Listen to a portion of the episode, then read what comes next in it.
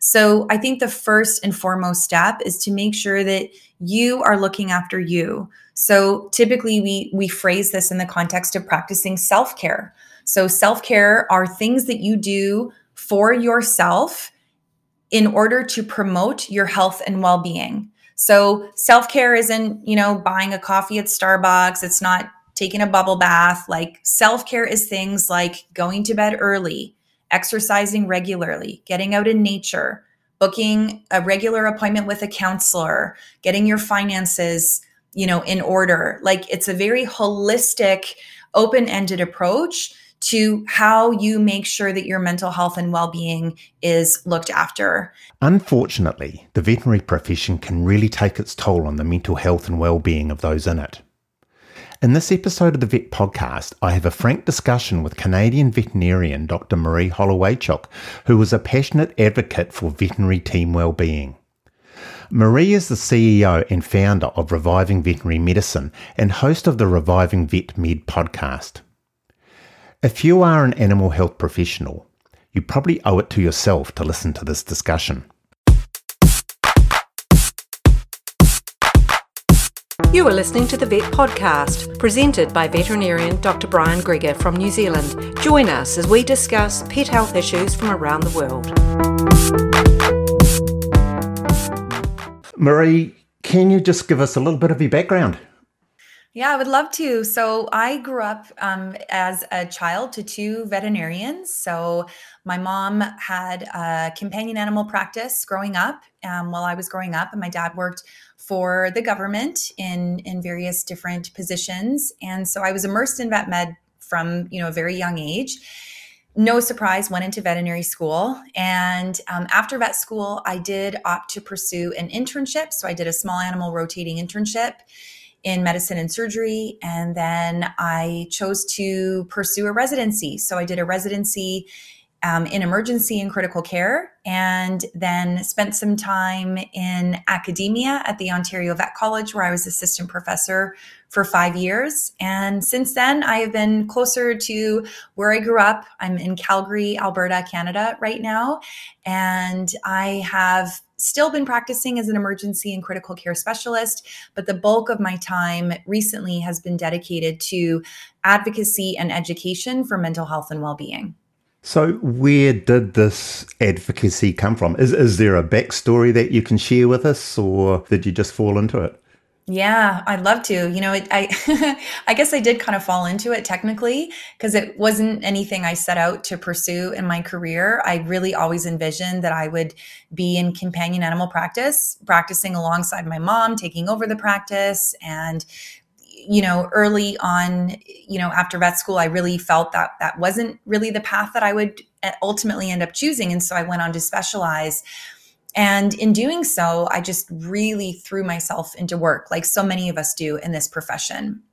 Typical type A personality, definitely perfectionistic traits, workaholism, and loved the work that I was doing, and really ended up spending most of my time doing that work and not doing a whole lot else. Now, remember, I graduated from vet school almost 20 years ago now. So this was before we were really talking about mental health and wellness or self-care and those types of things. And so, like many of us in this profession, I became burnt out, which was actually the reason that I left my job as a professor in the vet school, because I loved it. There was nothing about the job I didn't love.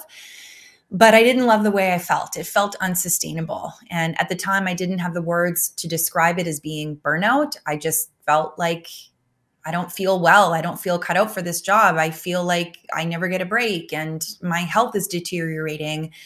So when I left and I moved closer to my family and friends here in Alberta, I ultimately fell into the same patterns. I was now working as a freelance critical care specialist, still doing speaking at conferences and training members of the team and working in practice. But now I was doing it for my own business, for my own solopreneurship. And I fell into those same patterns and those same tendencies.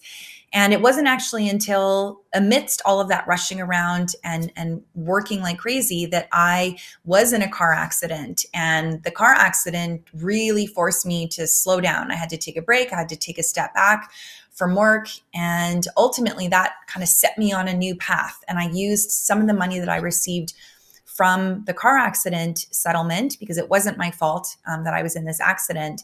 And I did my yoga teacher training. And it was during that month-long immersion in my yoga teacher training that I started reading books on mental health and self-care and meditation and mindfulness and boundaries and all of these things. And I went down this rabbit hole for my own healing journey about what could help me. And that then led me further down the rabbit hole of, but wait, I'm not alone. Lots of people in our profession feel this way. And I wish I had these resources. 10 or 15 years ago, I want to make it my mission to get these resources to others in our profession who are experiencing the same things that I have experienced. So what are the mental health issues that are facing the veterinary profession? Yeah, it's such a great question. So what we know about veterinary teams today is much more than we knew, years ago now when all this research started. But the trends really do, and the studies do really seem to suggest that members of the veterinary team, most of the research, of course, has been done looking at veterinarians specifically, but they do experience anxiety and depression at higher rates than the general population. They do also experience thoughts of suicide and have suicidal tendencies higher than the general population. So we know from a mental health perspective that tends to be true. From a stress perspective and a burnout perspective, depending on which professions you look at, veterinarians can be on par and or higher, but certainly compared to the general population, there is more of a tendency towards increased psychological distress, certainly in the work that we do as veterinary team members. Is there a reason why vets and vet techs are in that higher echelon, I suppose, of people who have health issues due to their work? Is it something to do with their psychological makeup or the areas that they're working in or the stress that they're under? Yeah, it's such a good question. And, I think that's one thing we want to, be careful around in how we phrase it, because it would seem that because we see these higher incidents of certain mental illnesses or tendencies amongst people in this profession, we immediately attribute it to the profession. Could the profession be causing this? And I think you and I both know, based on our, decades of experience, that there are some very heavy and difficult things that we deal with as veterinary team members. So I think that there are things that contribute to the stress that we experience in our job, just like there's things that contribute to other people's professions and the stress that they have in their work. It's not quite the same in terms of what those stressors are, but that can contribute. To your point about why, I think we still don't know. We don't know whether we are somehow selecting for individuals in our profession who have tendencies towards, some of these concerns. There does seem to be certain personality traits amongst people in our profession that do predispose us to certain forms of mental illness. So we don't get those personality traits from working in the profession, but those personality traits might draw us into the profession, so to speak. So, the whole cause effect is really nuanced, and I don't have all the answers. I think it's important for us to remember that mental health is something that all human beings have, and all human beings can experience mental illness. I do wonder, whether there are, certain individuals who are drawn into certain paths and certain, certain professions, just again, because of their personality. It was interesting, actually, there was a few years ago that a study was done trying to investigate just that, looking at veterinary students in North America and their adverse childhood experiences, because we have a lot of research to demonstrate that if you have a high number of adverse experiences in your childhood, whether it be abuse, neglect, you know, being in a household with a person with substance use problems, you know, whatever it might be, that for every added adverse event in your childhood, you have a higher risk of developing mental illness, of having suicidal thoughts, of dying by suicide, of, you know, even physical health problems. And what they found, interestingly, based on this study, was that the number of adverse childhood experiences among vet students was no different than the general student population. So, you know, as much as we wonder, you know, does the profession attract certain people with these personalities? Because we do tend to see some of these different personalities. At the end of the day, at least when it comes to childhood experiences, that's certainly not a factor. But again, there's so many different things that it could be. One of the things that does cross my mind sometimes, and I'm not sure what it's like in other parts of the world, but certainly academic ability comes a lot into becoming a vet, getting accepted into vet school. You know, it's that old thing where it's harder to become a vet than it is to become a doctor. Now, I'm not going to get into that discussion with my medical colleagues, but how much of it is like that the people that are getting accepted into vet school are the high achievers? You've got to keep a high level of study, a high level of achievement when you're at vet school. The same thing goes with once you are in practice. Yes. Should there be perhaps more of a selection for, I won't say psychometric testing, but what else have you got to offer? Yeah, 100%, Brian. I think you bring up a really interesting point because, you know, what we know based on research amongst all individuals is that as a person's intellectual, you know, capacity goes up, their IQ, their emotional intelligence, their EQ tends to fall off. They work inversely with each other. So we do, I think, have a lot of individuals in our profession. You and I both, I'm sure, have met many of them who say, well, I went into vet medicine, you know, because I didn't really want to deal with people. I just wanted to help the animals. And these are very intelligent, you know, hardworking, high achieving individuals that put a lot of pressure on themselves. Unfortunately, when those people are then put in front of people all day and having to navigate some of these very emotional and complex situations, I think it can be very stress inducing for them. I think you bring up another really good point too, in the context of veterinary team members, you know, I think all members of the team, but especially veterinarians, being very entrenched in this I can do anything and I am a helper mentality, you know? So this is, I think, what perpetuates mental health stigma or mental illness stigma, which is what very much holds individuals back from seeking treatment, whereby even if they were to have the sense that they might be struggling with their mental health or that they might have a mental illness, that they would say, well, I'm just going to have to power through and deal with it. I've gone this far in my life. I achieved X, Y, Z in terms of getting into vet school and so on. I can deal with this. Or they're so entrenched in their helper mentality that it's very hard for them to be on the other side of that and to have to ask for help. And so those are things that can really contribute to a person's reluctance to share what they're experiencing and their hesitation in terms of seeking treatment.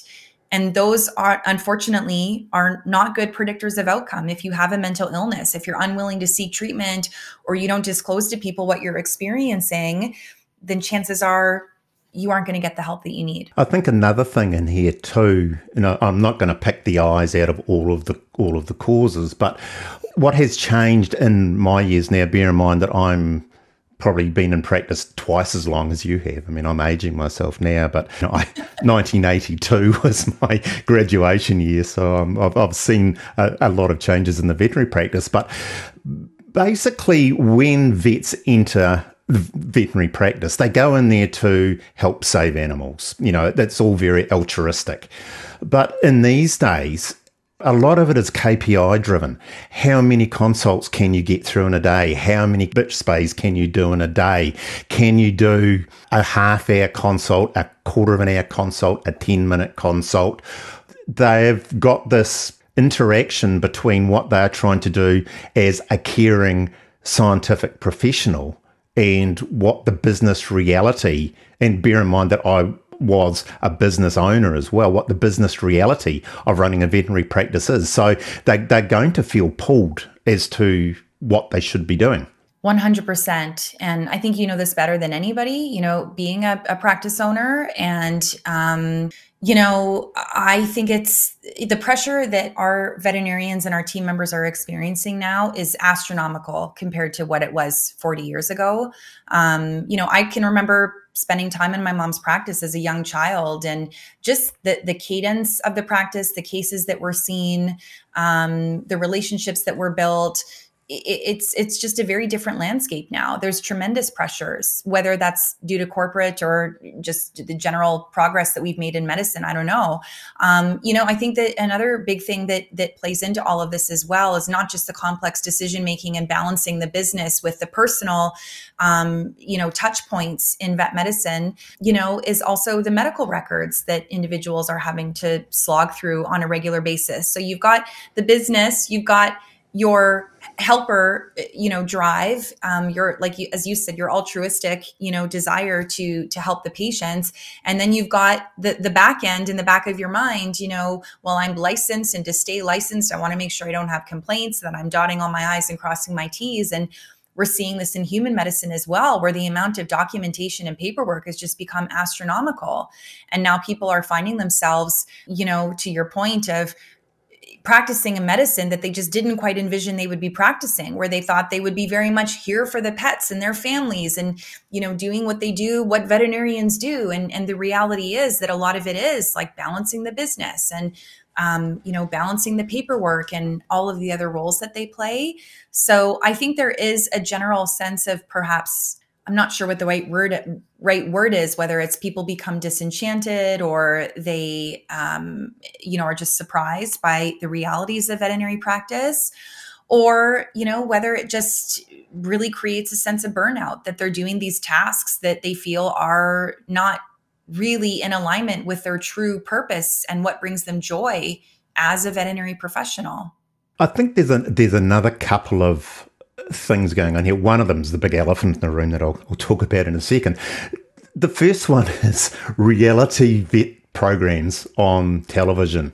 I did actually have, I won't call it a rant, but I did do a podcast on this a few years ago if people want to have a listen. But I'm still on the fence as to whether they are of benefit for the veterinary profession, because the first thing with these veterinary programs, these fly-on-the-wall veterinary programs, is that normally there is a happy ending.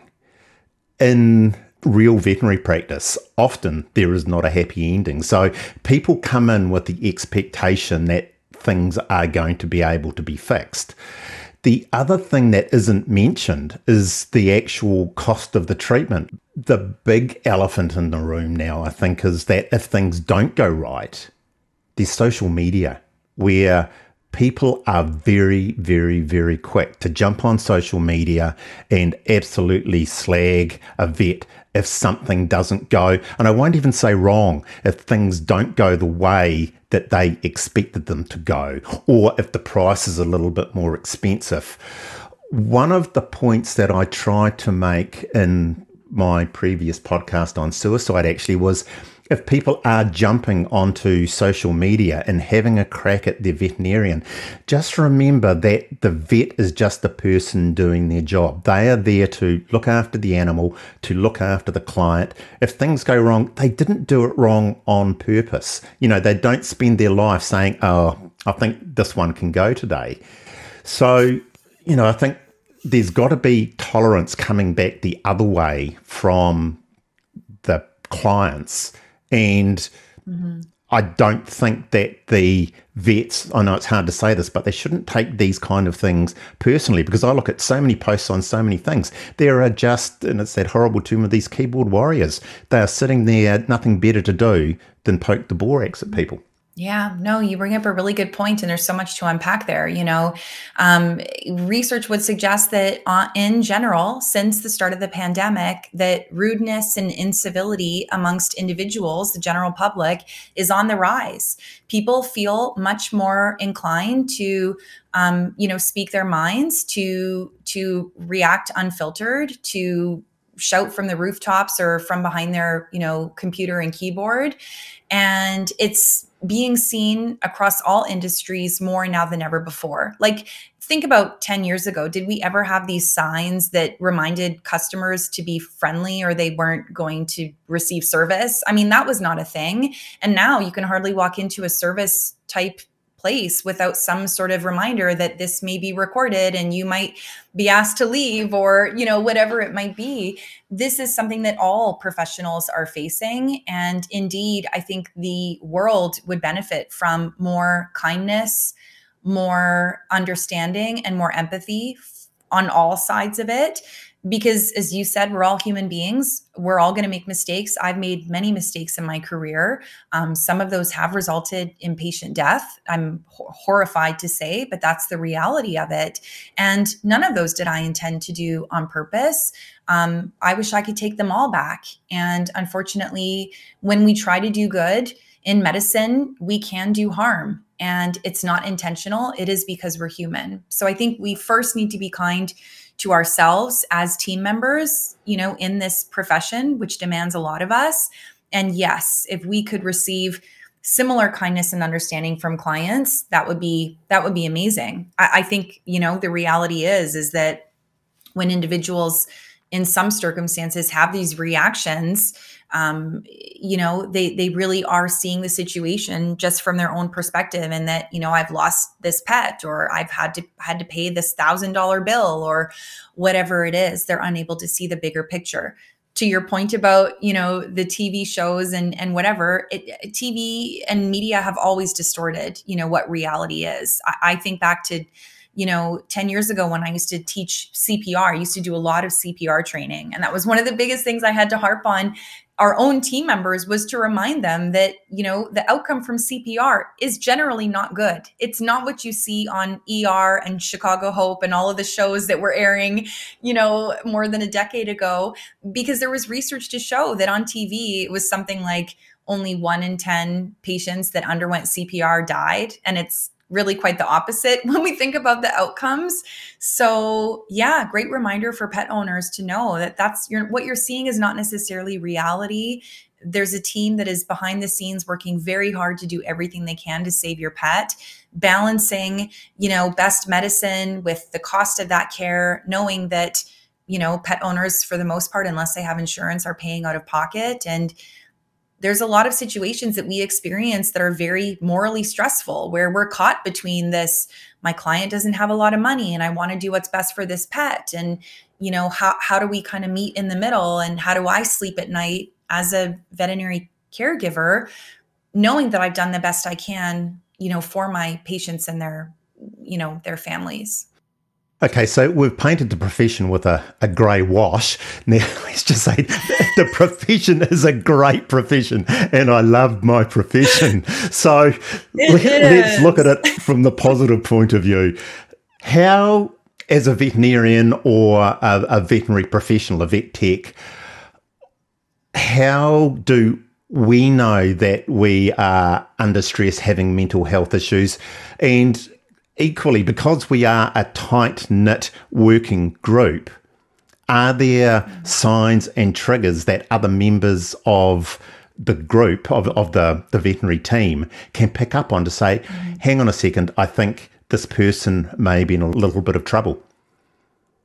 Yeah, such a good question. And I want to back up a moment and just say, I love veterinary medicine. Like, I mean, you couldn't have forced me to do anything differently with my life. I was just thinking today, actually, how much I'm so grateful to do the work that I do, because it does help team members to stay in this profession long term. And what that means is that there's more patients and families that we can help. And what that means is that we're making the world a better place, because people are, you know, able to keep their pets, and pets bring us such joy. So I think digging into that why of what we do is such an important piece. You know, to your point about what we can do as team members looking out for each other, I think you really hit the nail on the head right there, which is really to notice your team, to check in with your team. Notice if a team member is behaving in a way that seems very uncharacteristic for them. Once again, I think we are surrounded by clients and members of the public who at times can be very emotionally charged when they come into the practice. And I hear this from team members I work with all the time where they say, you know, the more reactive our clients become, then the more reactive we are. And then pretty soon it's just this emotionally charged environment that we're all trying to work within. So I recognize that emotions can be running high. And if you're working with someone and you see them burst into tears one day and you've never seen them cry before, or they lose their temper and they yell at someone and you've never heard them raise their voice before, or they seem very withdrawn, you know, any behavior that seems very uncharacteristic warrants having a conversation. And this is where efforts to reduce stigma are so important. You know, I think a lot of us hold this belief system in ourselves that it's not okay to ask a person how they're doing. You shouldn't ask a person about their mental health. Like, that's a personal question, but that's not true. And that's where a lot of these, you know, public service campaigns and other campaigns have been started to encourage these conversations. You know, if a person walked into the practice and their arm was in a cast, you would say, oh my gosh, what happened to you? Are you okay? You know, do you need some help? Can I get groceries? Can I bring some food by? Or if someone revealed a cancer diagnosis, it would be the same thing. How's chemo going? What's your plan? Can I drive you to an appointment? The same thing goes for mental health. It's no different. So if someone seems not like themselves, to express genuine concern and say, hey, you know, I've noticed that, you know, you seem a little bit different to me, and, you know, maybe it's nothing and I don't want to pry, but I just want to check in and make sure that you're okay. And, you know, leave it at that and see how they're doing, and give them an open-ended opportunity to respond. So I wouldn't ask them, you know, a yes, no, are you okay? But I would say open-ended, you know, a question that can't be answered with one response or a yes or no would be, how have you been doing? What's been going on for you lately? How's your mental health been these days? You know, those are all very reasonable and welcomed questions to ask a team member who you believe might be struggling. And, you know, I think the other thing that holds a person back sometimes is they feel like, well, I'm not a psychologist, I'm not a social worker, like I'm not going to be able to help them. Well, you're also not a surgeon, an oncologist, or an internal medicine specialist, but you can still check in with someone about how their other health concerns would be, not for the purposes of fixing it, but for the purpose of showing support, for the purpose of listening, for the purpose of making it safe for them to say, you know what? Yeah, I'm really struggling right now and I'm not sure what to do. And then maybe, you know, directing them to whatever resources might be available for your team. Might have almost put the cart in front of the horse here. Let's go back a step in this whole process. How can vets actually protect themselves from getting in these stressful situations? Yeah, that's a wonderful first step. And I think that's an important first step, because in light of everything I've just said, if you are not first taking care of yourself, you're not going to be able to help any of your team members, never mind your patients and your clients and everybody else you're trying to serve. So I think the first and foremost step is to make sure that you are looking after you. So typically we phrase this in the context of practicing self-care.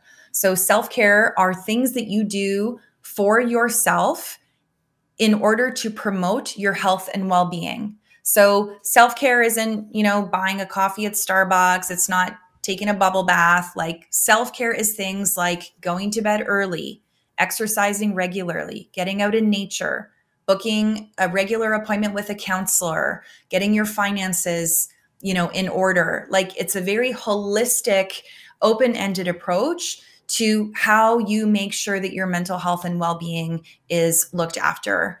And then once you have tended to yourself, and that includes all aspects of your well-being, you know, emotional, physical, you know, environmental, financial, and otherwise, then you can think about, you know, how can I assist others? So let's go to the other end of the spectrum. Then you have come to the conclusion, or had it has been suggested to you, that your mental health is a little bit tatty. What can you do yourself to try and gather things back in, and what other help is available? Yeah, it's such a good question. So, I think the first thing to recognize is, everyone's mental health falters at times, right? So every human has mental health, and it can be good in some days and seasons of our lives, and it can be not good in others. And if you find yourself in a state where your mental health is not doing well, where you do feel short-tempered, you feel emotionally unregulated, or, high on emotions, so to speak, or just, that you're just not feeling like yourself, then I think one of the first things to consider is, what do you have available to you from a mental health support perspective? So a lot of practices will offer employee assistance programs where you can speak to a counselor at no charge. They might have benefits that you can tap into. A lot of the provincial or state veterinary medical associations also have mental health resources or supports for members of the veterinary teams. So I would look at what you have available, and I would do this proactively. I wouldn't wait until the time comes and you're like, oh my gosh, I can't even get my head around this. Like today, look today and see what is available to me as a resource for when I need it. And remember, you don't have to be in crisis to speak to a mental health professional. You can speak to a mental health professional for many different reasons, and I certainly have for many different situations, some of them personal and some of them professional. And I continue to see a mental health professional on a monthly basis just for ongoing support. So that professional support is really important. And then I think we have to think of all of the other factors that contribute to a person's good mental health. So these are researched things that help. Getting a good night's sleep, tremendously beneficial for mental health and preventing mental illnesses. Getting outside, so spending time in nature or the outdoors, also very helpful. Exercise is tremendously beneficial. We used to think always of exercise as for weight regulation and that sort of, building muscle. We know more now than ever before that the big benefits of exercise are mental health and in turn helping sleep, which helps our mental health. I think those are, just three very foundational tools that I would recommend to people. There's various other things as well in terms of mindfulness techniques that can help with our mental health. There's a lot of research about our environment and how chaos and clutter can negatively impact our mental health. So, getting on the Marie Kondo train and purging and, tidying up can be very beneficial. So lots and lots of different things that can help. And at the end of the day, the important thing is to know that help is available. And if you're feeling this way, you don't have to feel this way forever. There are many things that you can do to take care of yourself. So I think that's probably a good place to wrap this up, Marie. Now, there's no such thing as a free lunch. You're a busy lady with your own project. So now's your time for your self-promotion. Tell us about what you do. Oh, well, thank you so much for asking, Brian. I really appreciate that. Really my mission is to improve the mental health and well-being of veterinary team members around the world. And I do that in many different ways. Most recently, one thing that I've done is to create a website of resources that are helpful for all members of the veterinary team for promoting mental health and well-being. So you can find those resources at revivingvetmed.com. I also have my own podcast with 20 to 30-minute episodes that are released on a monthly or biweekly basis that are also all about mental health and well-being, just really practical tools and strategies for all members of the veterinary team, as well as some that are geared towards managers as well. So I urge people to check that out because you must like podcasts, of course, if you're listening here. I also have online programs as well that team members can register for. I have programs related to burnout prevention, workplace well-being, and boundaries. And aligned with those programs is one-on-one coaching that I offer. So for information about that, people can visit the website revivingvetmed.com, or they can visit my personal website, marieholowaychuk.com. Marie, thanks so much for taking the time to talk to us. Oh, it's my pleasure. Thanks for having me.